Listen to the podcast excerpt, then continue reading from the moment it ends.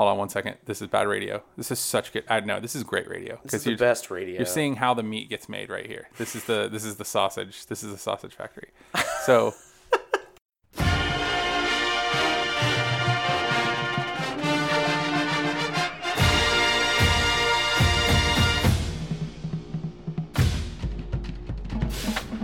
Welcome to Chapel Bell Curve, a stats focused podcast about UGA football. I'm Justin, And I'm Nathan. and today we're going to be talking about the Mizzou game and what we can expect from it. So, Nathan, let's talk about it.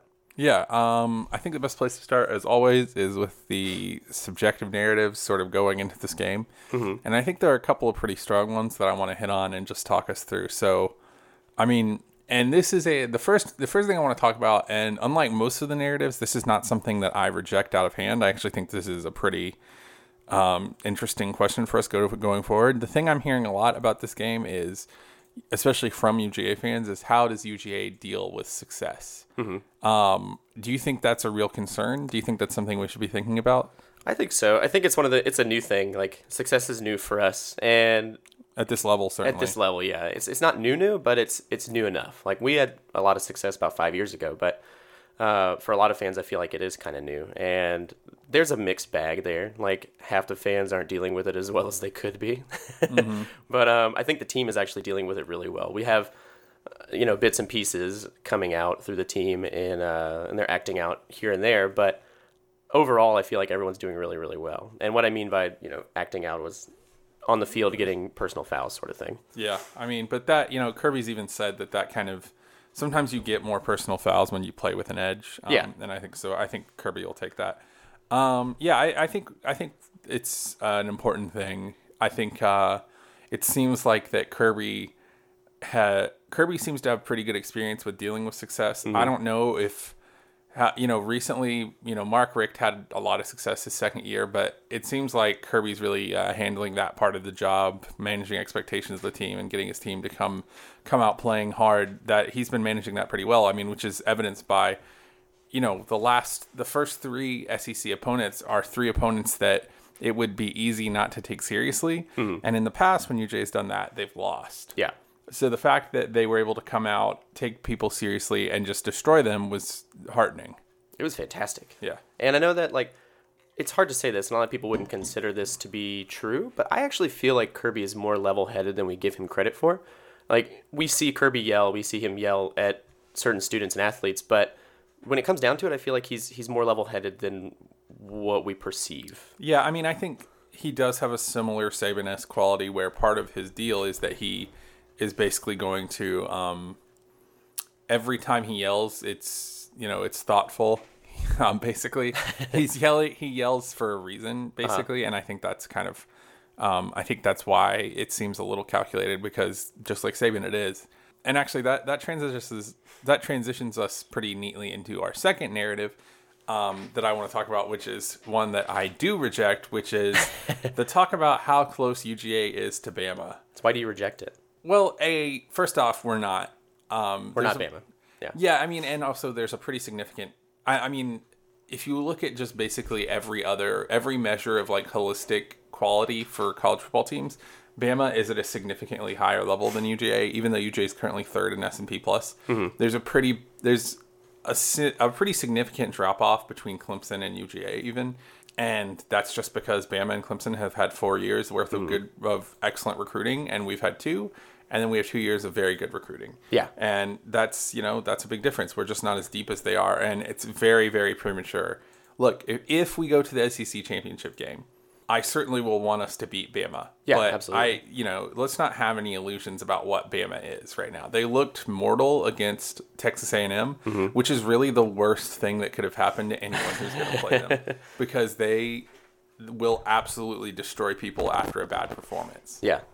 That's kind of their their whole thing. And yeah, like they did definitely look pretty mortal against Texas A&M, which that's that's their Florida almost, I feel. but it, yeah i mean but saban what how, how do you mean they're florida in the sense the- that in the last few years, since Texas A&M is, is coming to the SEC, they've Right, always team had bad luck always against. bad luck yeah, against. Yeah, yeah. I was like, yeah, because Auburn's definitely their Florida. it is for sure. Yeah, But like they yeah. have the real substance to the the Right, rivalry. right. But yeah, yeah, the team that kind of seems to sneak up on them. And Mm-hmm. Kellen Mond out there doing a really good Johnny football impression. I, I get that. um, but I, I think this is just something we need to ignore. I think that as fans, and this is a hard ask, we need to try to be kind of process focused in the same way that Kirby is. I mean, really, I think what I am happy about and what I'm heartened about narratively for this team is that we seem to be acting with a greater sense of purpose and a greater sense of professionalism, and we seem to be dealing with all of these like sort of psychological trials and travails of the season better than Mark Richt's team did. Yeah. Um, which you know it's early. We're halfway through the season, so we'll see how the rest of the season goes. But to this point, it, he's done a very good job of it. And I mean, it, he's done a good enough job. Smart has done a good enough job of managing these expectations that we're sitting here at six and zero, and we don't feel that it's an empty six and zero because UGA has had empty six and O's before, um, where it's like, well, we just scraped by. Yeah, and also games where or seasons where we were six games in and we're like, but really, did we earn that? Did Right. we? Is that really like who Right. we are, and does that really reflect uh, what this team is doing right now? Yeah, and I and I, I- think that both of these narratives going into the game are very natural for the state of where the fan base is. I would just say, you know, let's let's not write ourselves, you know, checks to go to Atlanta this year yet. Um, let's let's just take it one, one game at a time, just the way Kirby will. So I guess now we should transition into getting in getting into the down and dirty of Mizzou. The real nitty gritty. Yeah. So what do we know about Mizzou? Well, we got stats, and Yeah. that's the real truth. Yeah. That's the facts, man. We know, uh, just going down their five factors real quick, we've got what Mizzou is good at right now, and it's the only thing they're good at. It's because they got Drew Lock. Um, their offense right now is ranked 43rd in S&P Plus, 80 in PPG, success rate's 57, ISO PPP 5, which we'll talk about plenty, 92nd at finishing drives right now. Yeah. Um, so let's just focus on their offensive breakdown real quick about what that tells us, and then we'll get into defense in a second. So 43 and 8 uh, S&P plus 80 in points per game. Um, I think that probably tells us that, you know, the difference between those is reflected in their finishing drive stat. Uh, they have a they have an offense that can get a lot of yards and even sometimes get points, but they do not finish drives very efficiently. So obviously they don't have as many points per game. Yeah. success rate 57 that's just above average. They're they're getting more than three yards about you know uh, an average amount of time.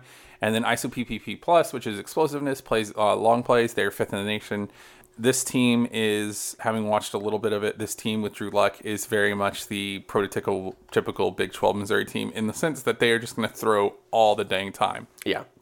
Um, and when you say all the dang time, like he's already attempted 175 passes this year and only completed 92, but he is throwing like shooting from the hip and Yeah. just seeing what lands. Yeah, I mean, and if you look at their standard downs, uh, if you look at their uh, offensive footprint or whatever, standard down run rate, fifty four point five seven percent of the time, good for eighty eighth in the nation. So they, they the average is fifty nine. But then if we look at their passing downs run rate, thirty two point nine percent of the time, 69th in the nation. So they they do not throw a lot, or they do not run a lot. No, they, they, run pretty much non-existent. they are they are a throwing imaginary. offense. Yeah. I mean, they're if you look at their rushing, um, if you look at their rushing stats right now, their their best player or their their best rusher this year has 449 um, yards. and two touchdowns. Yeah, so this is definitely in some ways uh, offensively the polar opposite of what UGA is offensively. Um, but really, at the end of the day, ultimately, even with a semi-explosive offense that can do some good things, although they cannot finish drives, um, ultimately, what really I think is going to be the big difference in this game, and what's different about this Mizzou team from uh, former Mizzou teams that have given UGA so, many, so much trouble, is their defense. So let's run down those statistics real quick. 113th, 113th in S&P plus, 132nd in points per game, success rate 114th, ISO PPP plus 117th, finishing drives 101st.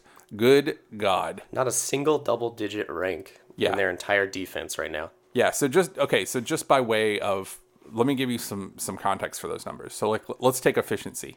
The average the national average of efficiency is 40.4% of the time you keep your basically 40.4% of the time you keep the offense behind the chains and out mm-hmm. of being efficient, right? Their average right now is 46% of the time. So what that means is that like almost half the time they let the opposing offense be on track Yeah. right? Just by way of comparison, UGA's current number for that is 30. Whew. 30% of the time, UGA lets uh, opposing offenses be on track and be efficient. So, just, you know, something, an interesting thing to think about. Um, this is a very, very bad defense, which is kind of weird because Barry Odom was brought in to be a defensive minded coach. He was, prom- he was promoted um, out of the defensive staff of Missouri Yeah, yeah, yeah. He was promoted from the defensive coordinator position at uh, Missouri under Gary Pinkel when Pinkel got sick and left.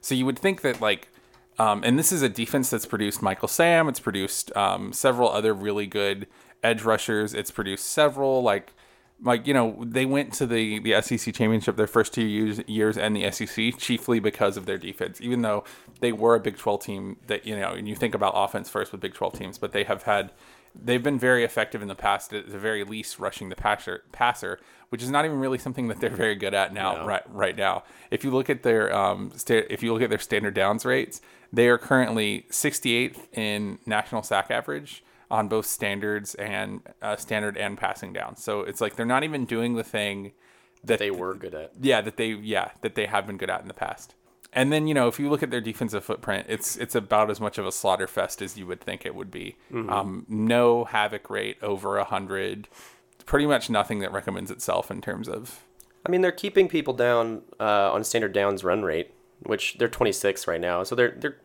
i mean i think that just tells us that like people think they can they can pass against them. Yeah, and that's that's pretty much it. yeah i mean and because if you look at their passing stats like uh, their passing footprint or whatever 117th in passing success rate so like the national average is 40% of the time when a when a player throws a pass in college football it is successful. Hmm. And they're currently giving up 47 Jeez, yeah. They're having a rough go of it. yeah. I mean and this i'm it, that's reflected. I mean a, a pretty good offense and a very bad defense that's what gives you the overall s&p plus ranking that they have which is currently 88th Yeah. i mean that and they're one in four. They beat missouri state 72 to 43 they give up 43 points to missouri state they lost south carolina 31-13 they lost to purdue 35 to 3 they Purdue lo- made them look childish. Yeah, Yeah. That, was, that was rough. Purdue absolutely made them look childish. They lost to Auburn 51-14 and they lost to Kentucky 40 to 34. I know that that isn't that is probably listening to that you probably think that this statistical profile just kind of backs up what your assumption about this game is in the first place, which is, and when, when I say you, I don't mean Justin, I mean the listener, um, which is that we're just going to wreck them. That might be true, but I think there are some stats worth highlighting and some things that we can think about going into this game. You know, it's really funny that uh, I, I like it when you define the, the general you on the show because you're like, well, this isn't a show about just teaching Justin about football. This is a show about teaching everyone. Everyone gets to learn about football. Not to say I, I haven't learned a lot. I have indeed learned a lot about football over the, the last 15 episodes, which we've done 15 episodes, Nathan. I know that's. I feel pretty proud. Pretty proud. 15 episodes in. We're just young upstarts compared to waiting since last Saturday. That's okay. We'll get there. They only do one episode a week, right? Yeah, man, they burnt us on their last episode um, with some like Don Draper stuff where they were like, "We don't think about you at all," which I think is pretty indicative of where they are because there are a lot of white men in this country who are just like arrogantly ignorant about the fact that someone might challenge them. Um, so it feels about par for the course. It's like you don't think about me at all in the same way that every senator won't think about global warming. So I guess you know, fine. That's I don't know what you're proving by that. Just putting that out there. Yeah. So yeah, let's move into. with that being said, let's move into.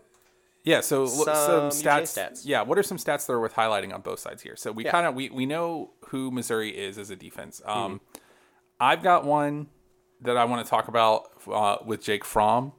Let's see. Is there anything else you want to hit before we do that?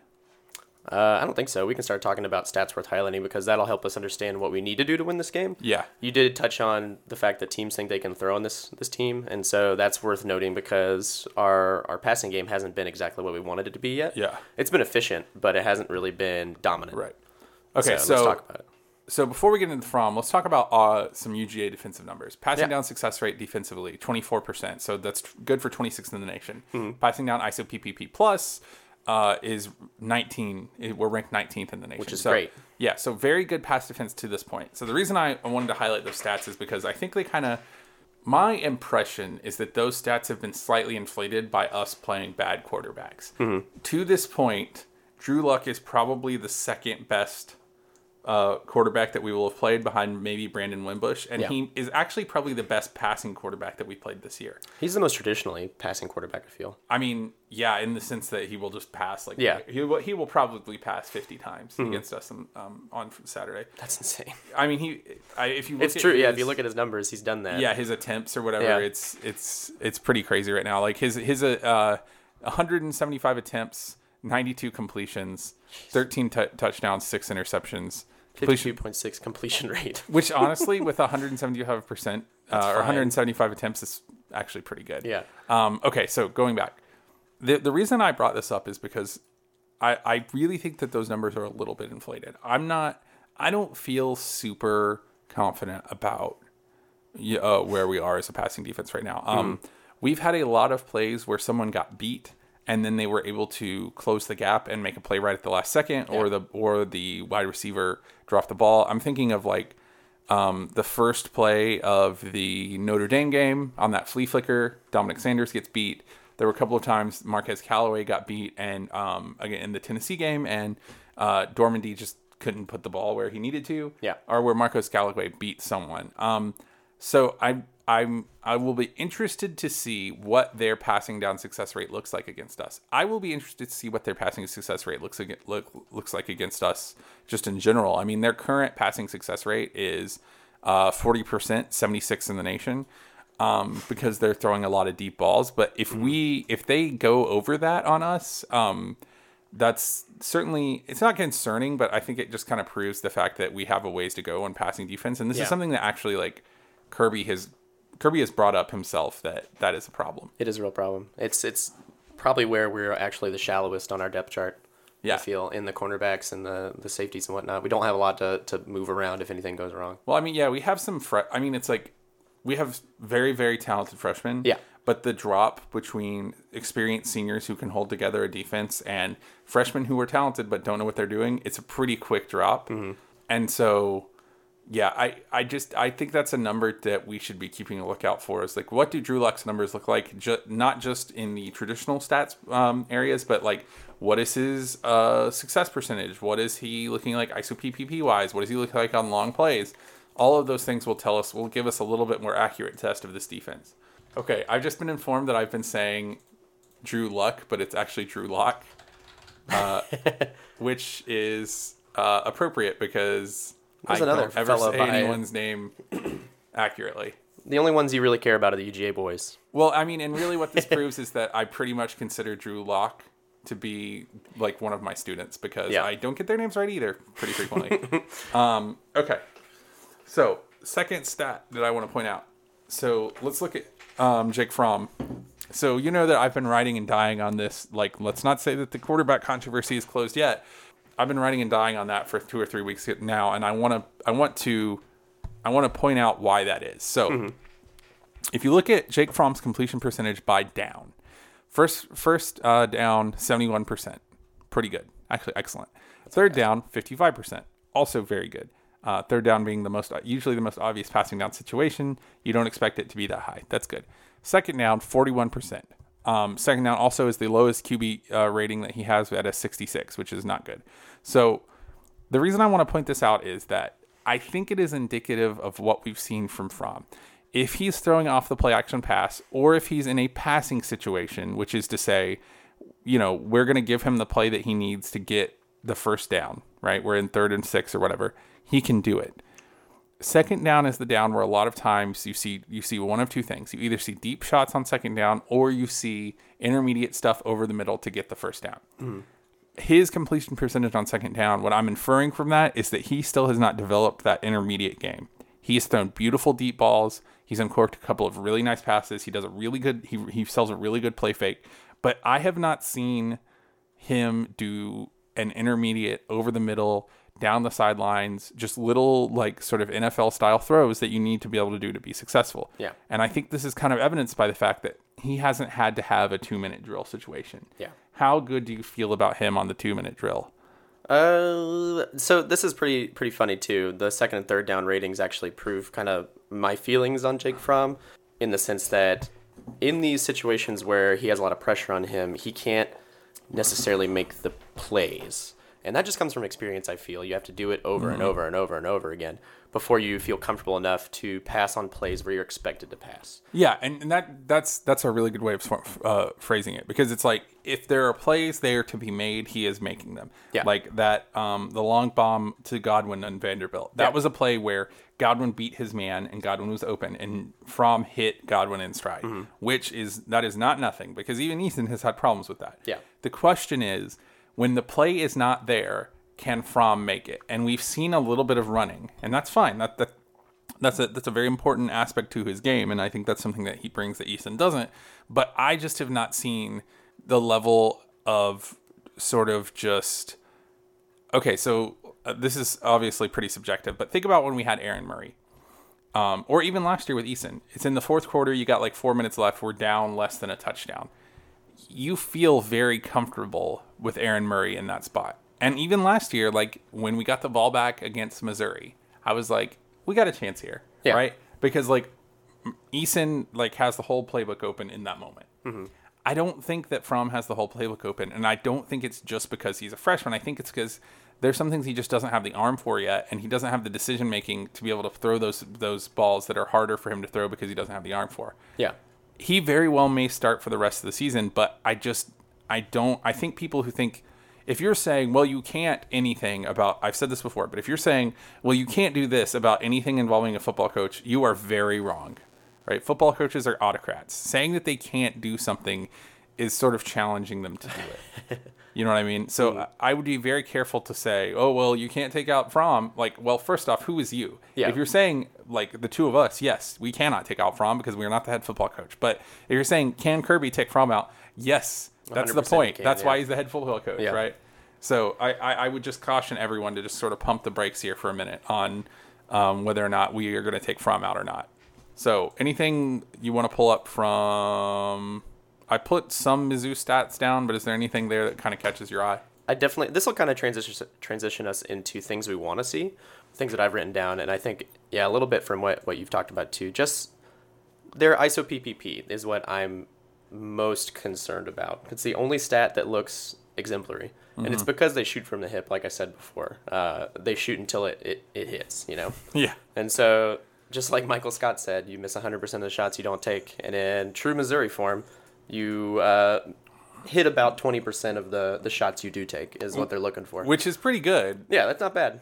I mean, on, on explosive plays, that's pretty good. yeah, that's pretty fantastic. So, so with that in mind, um, that translates directly into explosive plays. So, and I think that's something that we're not as good at as I'd like for us to be good at. So we saw that in the Vandy game last week. The points we gave up were given up on uh, balls over the top and uh, to to receivers that were making running uh, behind. Yeah, putting a little distance between them and their their cover. Yeah, I mean, and it, like that's the thing is like we're very good at explosiveness overall, fourth in the nation at ISO Mm-hmm. PP plus. But if we look down at our passing ISO PPP, eighth in the nation, so like obviously still good, but that is not. I mean that that eight number is like awesome, but it's at the same time it's not like I don't feel like it's truly indicative because, like you said before, we haven't played true passing quarterbacks yet. Well, yeah, and it, that that number is below a lot of our other averages, right? Yeah. Like eight is amazing and awesome, but again, like efficiency wise, we're what fourth. Yeah. You know what I mean? Overall defensive um, S and P plus, we're fourth. So it's like that is that is below our average. So it's just something to keep note of. Mm-hmm. Anyway, And it's something I imagine they will try to uh, kind of dissect in a way.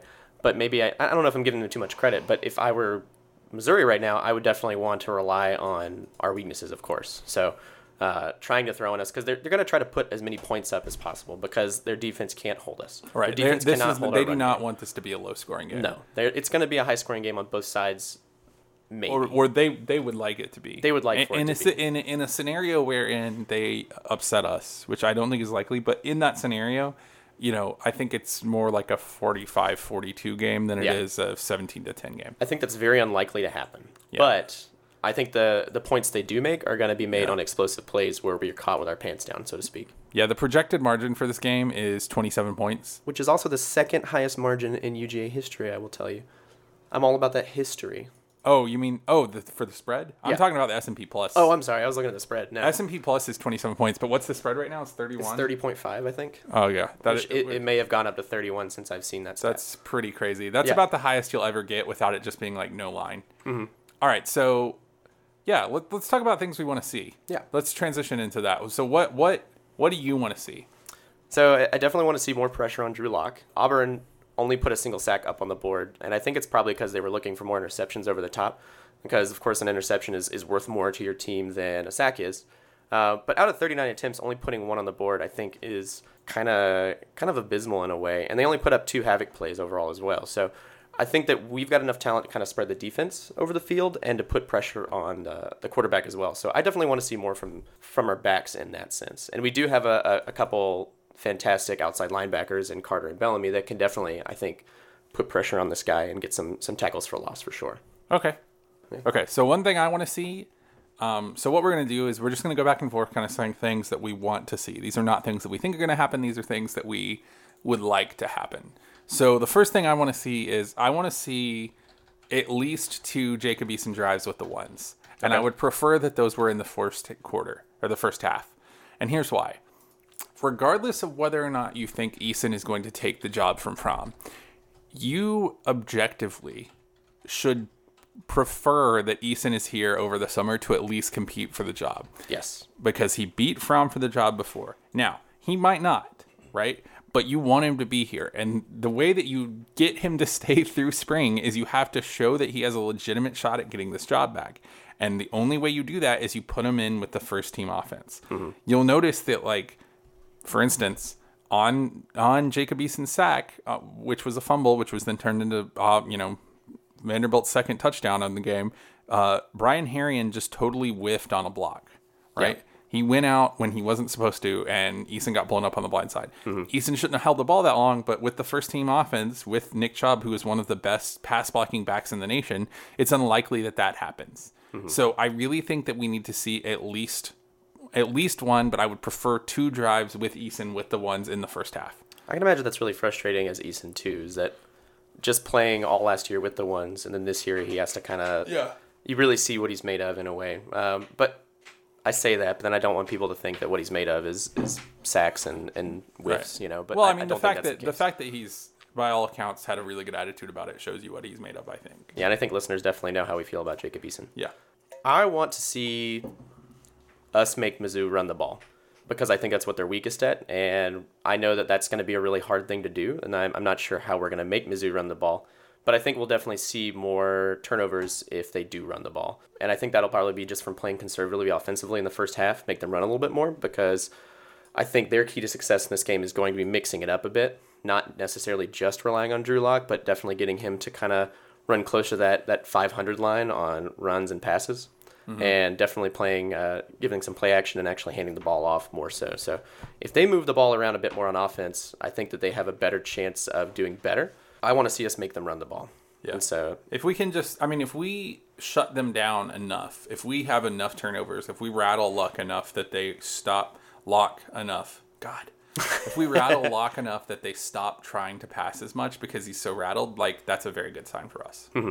I want to see Nick Chubb not get touchdown vultured. yeah, So here's the thing, and this is I get why this keeps happening, but what keeps happening is you have like Nick Chubb down the field for eight yards of play, and you, like we've had several Nick Chubb drives this year where Nick Chubb has gotten the ball five or six times in a row. He's gotten five or six yards to play, and he's gotten us all the way down to the red zone, and then we pull him, mm-hmm. which makes sense because we're trying to keep him fresh. But I just really want to see. I want to see a couple of long Nick Chubb Nick Chubb touchdowns. Yeah. He's had a couple where he's been real close, and he's had a, he's had some intermediate touchdowns from twenty and thirty. But I really want to see one like uh, the only good play from the Alabama game in, uh, two years ago, where it's just like Nick Chubb up the middle for eighty five yards, um, and and or I would like to see a drive where we just feed Chubb the whole time, and he go and he basically you know runs the ball nine times for eighty yards and a touchdown. yeah.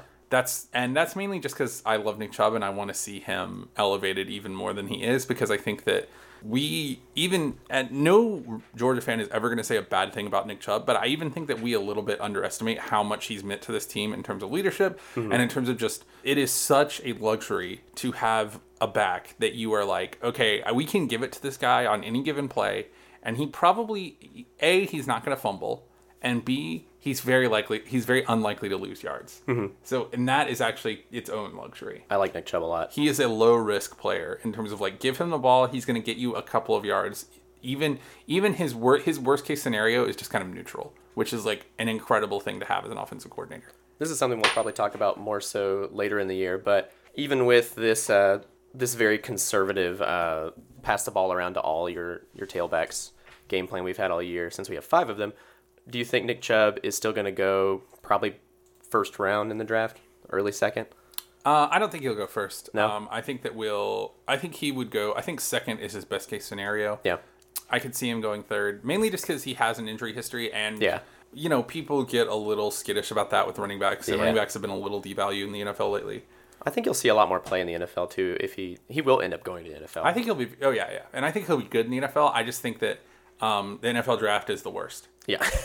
So It definitely is. What else do we want to see? I'm worried. Um, so this is what I don't want to see really, but I know that we're going to see it. I'm worried that the the shoot from the hip passing game is eventually going to wear our, our, our corners down, and it's going to make them slip up because we haven't seen a team pass this much on us yet.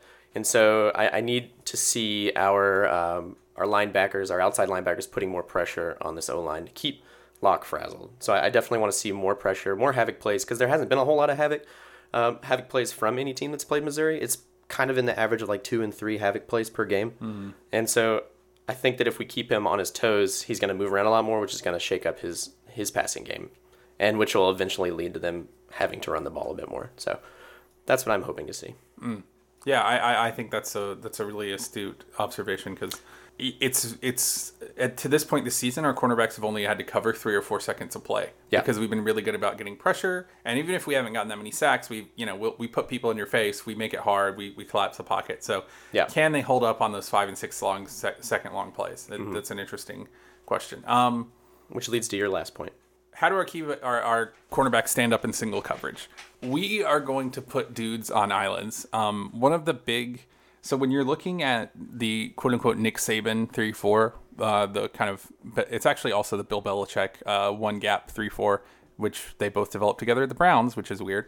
Um, but if you look at the Saban one gap three four, one of the one of the real like kind of hallmarks of what Saban has done over the last few years is he plays a lot of what they call cat coverage, which cat coverage is literally the joke is it's like, do I have better cats than you have? Who has better cats between us?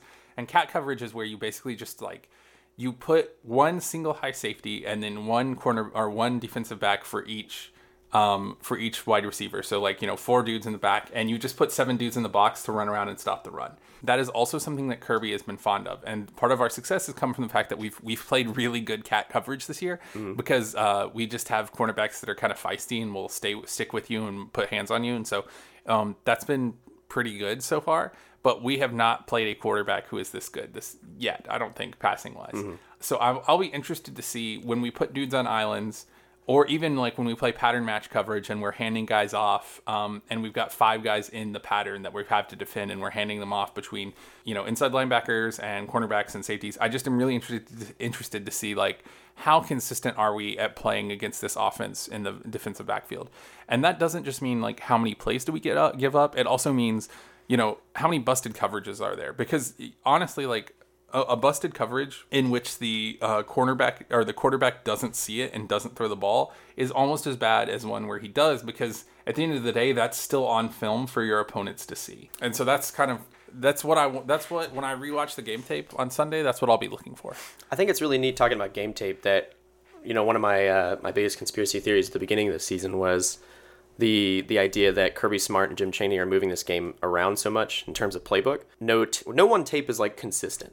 Like every tape of the team is good, but you see different stuff every every game that's specifically catered to the team that we're playing, which I think is really awesome and it shows kind of our depth and kind of just our capacity to play well and the talent on this team to adapt so much every single week. Last thing would be let's move into our Chapel Bell curve overs and unders. So you Yeah. wanna wanna lead us off? Yeah, so what we're gonna do here is we're gonna uh, we're gonna pitch over unders to each other, and we're just gonna say over under these numbers, just as sort of a. This will give you an idea of where what we're thinking about predictions for this game and what we think about those predictions. So here's my first one: over under one and a half Jacob Eason drives in the first half of this game. So you think that he's gonna come out in the first half? Well, I mean, I'm just asking, pick over and under that number. Oh, I, th- I don't think it's gonna happen. My my my first over and under is actually I didn't give you a number, but I said we have no Eason drives in the first half. I think the only way that happens is if we put up three touchdowns in the first half, and then we might see him before the, the half is over. But I don't think I've, I've read some articles. People are saying he's going to start or he's going to come out and split snaps with with Fromm. And I just don't think that's going to happen. Okay, so you're saying under. I'm gonna say under. Yeah. Okay, so I'll, I'll say over. I think we might get. I think. I think I'm. I'm fairly confident he'll get one, and I think it's possible he'll get two. Yeah. All right, what's what do you got for me? Um, there was that one, and then over under Lorenzo Carter and Davin Bellamy combined for three sacks. I will say I'm gonna say under. Under. I, I want to say under just even though I put three sacks up, but I, I really want that to happen. I want them to combine somehow for three sacks. Yeah, I, I say under, but m- the only reason I say under is because I think we're going to bring pressure from other places, just from just the linebackers. Yeah, Over under one Nick Chubb fifty yard touchdown. over. Oh, I think nice. over. Yeah, I think that that your dreams are are, going to at come run true. defense. They are bad at true. run defense. I think Chubb's going to tear him up. I don't think we'll see Chubb after the sec, like after the half. At least that's in in my heart of hearts. That's my dream that could come true. Is if Nick Chubb goes for like two really big plays in the first half, he gets those touchdowns and says peace. Uh, next over and under, I've got two interceptions from linebackers before the half. Ooh, that's brave. Um, But if this guy's throwing at least 20 throws before the half, it's possible. it's possible. I would. I'm gonna say under, but mainly just because I think that we're gonna be in dime defense so much. There are gonna be a lot of linebackers on the field. Mm-hmm. Now, I mean, my dream scenario is that it's over and it's all three of them to Roquan Smith because I love him so much. but I just I don't know how much that we're gonna see two inside linebackers on the field really. Um. All right, final one for me. Over under 250 yards for Drew Lock. Under. No, I no wait. Mm, let me think about that for real. All right, so just just for the record, so as of right now, Yeah, I know. we're six games in, and he has fourteen hundred and seventy Yeah, yards. I think which, that- if you average that out over six games, Drew Lock has four, uh, fourteen seventy yards, um, which give which get, that gives him an average per game of two hundred and forty five yards. So to hit two fifty, he'd have to be right at about his average. But the question, so so the question is, over under. Does Drew Lock have an average game for him, or do we hold him to something less than that? But with that in mind too, like that's that's the bulk of their offense. How much? So with that in mind, how much do we give out on average for a whole team, like total stats? Um, so passing wise, uh, we've given up 940 yards this season passing for 56.7 uh, completion percentage, and we're averaging 156 yards a game. Okay. So that would be for him to hit 250. That would be significantly over what our average is, but it would be right about what his, his average is. So the question is just to me, you know, are we going to hold him to under his average day? But also his completion rating is right there on that average too. It's like that's the same. His Yeah, yeah. his completion average is fifty two point six percent. So, basically, what you're saying, so like basically the difference would be are his between- plays explosive? Yeah, exactly. Yeah. Exactly. That the difference is is, is he throwing deep? Yeah. So over under 250. What do you think? That's tough to say. I think it's still under, but I think that he'll get dangerously close to it because if he is making plays, they're going to be deep plays. I Yeah. think that's the only play he's going to be making. Well, I think if he throws, uh, if I mean, we've seen all year, if you throw across the middle on this defense, you're going to get lit up. Yeah. If you throw short, uh, we've got guys who can hit you.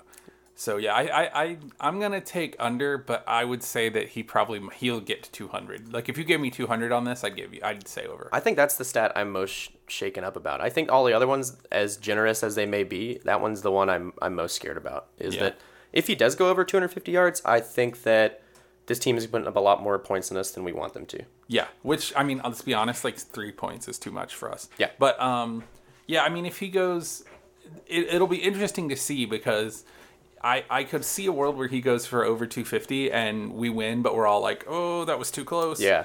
Or I could see a world where he goes over 250, but they're really bad at finishing drives, and it just doesn't matter. Yeah. So it's going to be interesting to see like, are those yards garbage yards? Where are those points coming from? Yeah, and, field and then, goals or yeah, touchdowns. I mean, we can, we're going to go to the predict- predictions in a minute, but I mean, honestly, I could see this being the game where we're all like, okay, well, we won, but man, that was a little bit. We didn't get exposed, but that made us. We, we were way more nervous about that than we should Mm-hmm. have been against a bad team. And if they do that as well as we're kind of afraid they, they may do, if they are as explosive as they, they are, then all of our Eason predictions are all out the window because he's not playing. Yeah, Because we want to keep putting points on the board. unless unless that it's close because Fromm has a bad game. Yeah. which seems unlikely against this defense because they're bad. But Yeah. um, but you know, having said that, I could see that kind of scenario where it's like way too close. But there's also a scenario wherein you have a couple of ball, tipped balls go your way, Mm-hmm. and he throws two interceptions in the first half, and we've run away with it. I'm looking for it. Well, we'll talk about this, but like, uh, we'll, we'll do our picks next. But I do want to talk about one thing real quick. What's that? So we're we're we're we're quickly approaching the point of the season where um, our superstitions are going to get into play, uh, and it's like you don't want to talk about the perfect game when the perfect game's being pitched. And I'm totally cognizant of that, and we're not we're going to try not to step on too many people's toes, but. I pride myself in being a rational person when it comes to predicting sports. So I'm gonna I'm gonna predict what I think, even if it's too positive, um, even if that feels like that's jinxing us. So let's talk about our predictions. I do want to point out, I think it's really funny you said we're coming to the point of the season where our, our uh, what did you say our, our Superstitions. our superstitions come into play, and really that just means that we're two weeks away from Florida for Nathan. Yeah, that's That's all I'm of your sorry, that's superstition. exact- I'm sorry, that's exactly what that means. Yep. Yes, you're absolutely right. um, so I'm, yeah, I'm a broken man on some level. I am fortunate enough to have become a fan after those like five years of being just Florida's mistress in a way. Like Florida came into town in That was Jacksonville. delicately phrased. Yeah, they came in and said, "Georgia, we're here," and then we we came st- we straight showed up over. Yeah, we showed up in our nighty for a booty call or whatever. yeah, I mean, sort of my formative years as a dog fan, and I hate to make anyone feel old, but my formative years as a dog fan were sitting in Jacksonville while Tim Tebow took a victory lap on us after dropping forty. So I, uh, I definitely, I have some PTSD about this about this game um, that has not been fully processed. So predictions. What what do you got for me? So this is where it kind of goes. Either the first half goes fantastically, and then we begin to pull our ones out slowly but surely, and we don't score as much as we think we're going to, or the first half they put up enough points to where it matters enough, and we keep our ones in. And what that looks like to me is they're at 14 in the first half. They get 14 points in the first half. We only get maybe 21, 28, and then we just kind of steamrolled in the second half. And in that scenario, in that timeline, I see us going 42 14. So the first half is not as good as we want it to be, and the second half we come back out swinging because is Kirby brings in a- the locker room and This is kind of a Vanderbilt game. yeah. So 42-14 is kind of my prediction. Um, I also don't think I think they're going to get a few explosive plays and they're going to get touchdowns on those, but I don't see them getting field goals. Even know- though their finishing drive stat says otherwise, I know. You know, it's funny. We, we actually are predicting a very similar score, but I think we're going to mm-hmm. get there different ways. I'm Yeah. saying 42 17. Okay. I think that this looks to me. I just don't think they're going to have the ball that much because even if they're successful, their their their rush defense is so bad that we're just going to have sustained drives on them all day. Mm-hmm. So what I feel like is going to happen is that we're just going to crush them in the first half. We're going to come out and crush them in the third quarter, and then when we get to the fourth and we have the seconds in, they're going to get some garbage points. Like Yeah. I could see us going into the fourth like thirty-five to ten. Okay. And it's very comfortably out. We got the seconds in, and then Drew locks back. Drew locks back up throws for another touchdown against our third string defensive backs. Yeah. I think it's going to be a rout. I Okay. think that it'll be 42-17, but it won't be that close. This has been Chapel Bell Curve. You can find us on iTunes, Google Play, and pretty much anywhere you can subscribe to a podcast. You can get in touch with us on Facebook by searching Chapel Bell Curve, by email at chapelbellcurve at gmail.com, and on Twitter and Instagram at Chapel Bell Curve as well. You can pretty much find us anywhere that you just search Chapel Bell Curve for. Uh, last week, we also had somebody send in a question. And we read it on air and answered it. And so you're more than welcome to also send us questions that you may want to hear us answer on the air as well. We'll give you a quick shout out and answer it. Yeah, and we really, uh, we I just want to say we really appreciate it. We're never going to turn down a question, even if it's silly. Yeah. There, well, actually, there's no such thing as too much silly because honestly, like when we're dealing with stats, stats are something that no one understands very well, including Yeah. me, or most people don't. And so we'd be we'd love to interpret anything for you, or if you have a question or you're just confused about something we said, just go ahead and hit us up and we'll talk about it. Yeah, let us do the footwork for you. Also, go check us out on chapelbellcurve.com. It has all of our new content, our blog posts, our episodes, Twitter feeds where Nathan rants all the time and posts really good gifs. Uh, any, anything we find relevant throughout the week. Gifts, gifts for for the people at waiting since last Saturday. It is gifts and not gifs. Does somebody say gifs? I mean, I assume I bet it's it- Will Leitch. People, over, no, I, I don't know that they do. I'm just assuming because they're white guys and most they're all over forty. Uh, I'm just kidding. Will Leitch is a, a social media guru, and I feel like he probably says gifs. Yeah, probably Um, does. Probably. Uh, if you enjoyed today's episode, though, please leave us a rating and a review. It helps us out tremendously, and it helps us know that we're doing well. Uh, just like anyone else, we like affirmation. Or if you just want to trash us, that's fine too, because Nathan has said many times that he can handle it. Uh, he teaches kids all day for, you know. Well, I living. hate feeds the dog. So really, like every Hate time, feeds. every time you hate me, you just make me stronger. That's true. Whatever doesn't kill you makes you just that much stronger. Yeah, I'm like Emperor Palpatine. But yeah, anyway, uh, we hope to see you guys very soon. And until then, you can catch us in the Classic City. And until then, go dogs. Go dogs.